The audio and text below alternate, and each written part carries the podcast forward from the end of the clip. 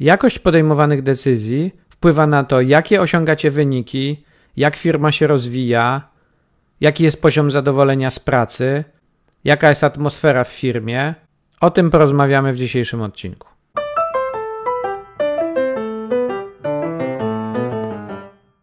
Niezapracowani. Podcast o sukcesie i wolności w biznesie. Zapraszam, Filip Nowicki.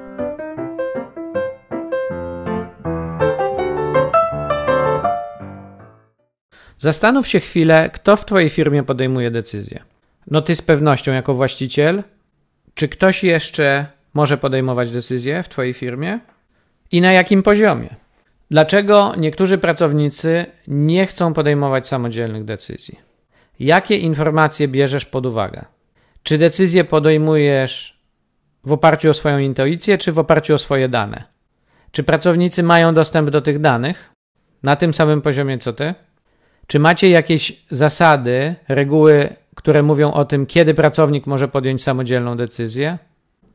Jeden z prawdopodobnych powodów, dlaczego pracujesz dużo, jest taki, że większość kluczowych decyzji skupiają się w tobie, że jesteś jedyną osobą, która formalnie może je podjąć.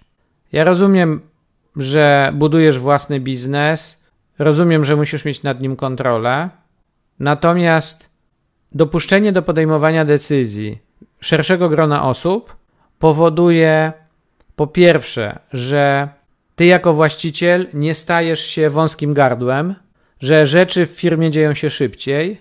Co więcej, z czasem powinno to również pójść w tą stronę, że na niższych szczeblach te decyzje są podejmowane lepiej niż kiedy ty je podejmujesz. Jeżeli masz już y, rozwinięty zespół, powiedzmy kilkudziesięcioosobowy, to absolutnie nie ma takiej szansy, żebyś miał tak dobrą wiedzę o tym, co się na co dzień dzieje między firmą a klientami, na przykład, czy dostawcami, partnerami, jak osoba odpowiedzialna za te kontakty i codziennie wykonująca swoją pracę w tym miejscu. W związku z czym to ona powinna podejmować decyzje, oczywiście na swoim poziomie i w odpowiednim zakresie, co do wykonywania zadań, co do oczekiwanych wydatków, inwestycji, kierunku rozwoju. Jeżeli masz już stworzony zespół, to wykorzystaj potencjał tych wszystkich osób do tego, żeby wasz biznes rozwijał się lepiej. I do tego służą właśnie decyzje i model podejmowania decyzji.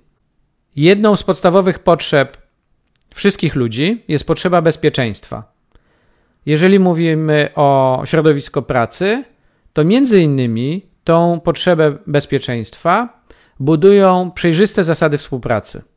W sytuacji, kiedy każdy pracownik bardzo dokładnie wie, w jakim zakresie i w jakiej sprawie może samodzielnie decydować, to to podnosi jego poczucie bezpieczeństwa. Jeżeli te zasady są jasne, gdzieś spisane i egzekwowane, to znaczy wszyscy się im podporządkowują, nie wolno ich przekraczać ani łamać. Nikomu w firmie, łącznie z właścicielem, to wtedy poczucie bezpieczeństwa rośnie i takie osoby są bardziej skłonne do samodzielności i do podejmowania decyzji. Jeżeli takich zasad nie ma, to to poczucie bezpieczeństwa jest dużo niższe, dlatego że ludzie obawiają się, że zostaną czymś zaskoczeni. To znaczy, zrobią coś w najlepszej wierze, kierując się dobrem firmy, i nagle nic tego nizowego zostaną zaskoczeni Twoją negatywną reakcją, której się nie spodziewali. Być może podasz jakiś powód im zupełnie nieznany albo zupełnie dla nich nowy, bo intuicja ci podpowie, że należało to zrobić inaczej, albo dzisiaj będziesz miał taki nastrój, że chciałbyś to zrobić inaczej, albo po prostu jesteś niezadowolony, ale ten obszar niepewności, który wynika z tego, że nie ma pewnych przejrzystych zasad pracy i po prostu zasad gry, powoduje, że ludzie się bardziej boją i ich skłonność do wychodzenia do przodu, do wychodzenia z y, samodzielnością, inicjatywą jest dużo, dużo mniejsza. Kolejny element to informacje, które bierzesz pod uwagę, podejmując decyzje. Im bardziej one są intuicyjne, tym trudniej jest nauczyć ludzi, żeby je podejmowali tak samo dobrze jak ty. A im bardziej są oparte o dane, które są dostępne dla wszystkich, tym łatwiej jest przekonać ludzi, że podejmowanie decyzji nie jest trudne.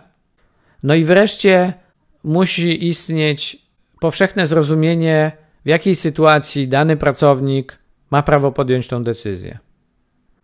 Model podejmowania decyzji jest bardzo ściśle związany z kulturą pracy.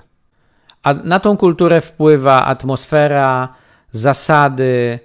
To jest wszystko to, co jest spisane, ale również niespisane, co obowiązuje w firmie na co dzień. Żeby tą kulturę wzmacniać i poprawiać, oraz wzmacniać i poprawiać poczucie bezpieczeństwa i zadowolenia z tej pracy, dobrze jest stworzyć taki model podejmowania decyzji, który będzie jasno określony i wszystkim dobrze znany. W jaki sposób możesz poprawić jakość podejmowanych decyzji? Po pierwsze, dawaj wyzwania i zachęcaj do samodzielności. Dawaj więcej przestrzeni, określaj cel, rezultat, jaki chcesz osiągnąć, i dawaj więcej przestrzeni do tego, żeby znaleźli najlepszą drogę dojścia, najlepszy sposób wykonania danego zadania i mogli tutaj rozwinąć swoją inicjatywę w jakichś określonych ramach. Dwa, pozwalaj na popełnianie błędów. To jest bardzo ważne, żeby ludzie mieli poczucie bezpieczeństwa płynące z tego, że samo popełnienie błędu nie będzie ukarane. Dlaczego? Dlatego, że błąd można wykorzystać do nauki. Trzeci krok do tego, żeby podnieść jakość decyzji, to jest właśnie uczenie się na błędach, zachęcanie do tego i pokazywanie, bycie przykładem, w jaki sposób wyciągać wnioski z tych błędów. Ja miałem taką zasadę w firmie, że każdy może popełniać błąd. Nie było to absolutnie żadnym problemem. Natomiast problem się pojawiał, kiedy ktoś dwa razy popełniał dokładnie ten sam błąd, bo to znaczy, że się nie nauczył.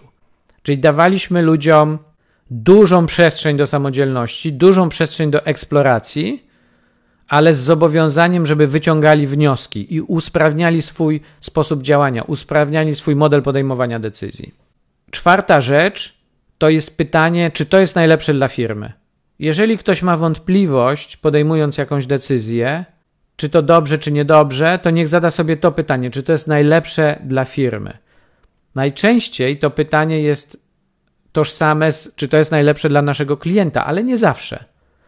Kierujcie się dobrem firmy przede wszystkim i niech to służy jako taki kompas dla wszystkich, niezależnie od stanowiska pracy, niezależnie od poziomu w strukturze firmy. Piąty punkt to pozwól ludziom czuć się współodpowiedzialnymi za firmę. Daj im poczucie, że biorą udział i współdecydują o czymś większym niż tylko ich stanowisko pracy, czy nawet ich dział.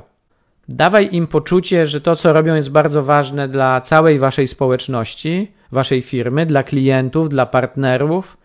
Ludzie lubią, wszyscy ludzie lubią brać udział w czymś, co jest większe od nich.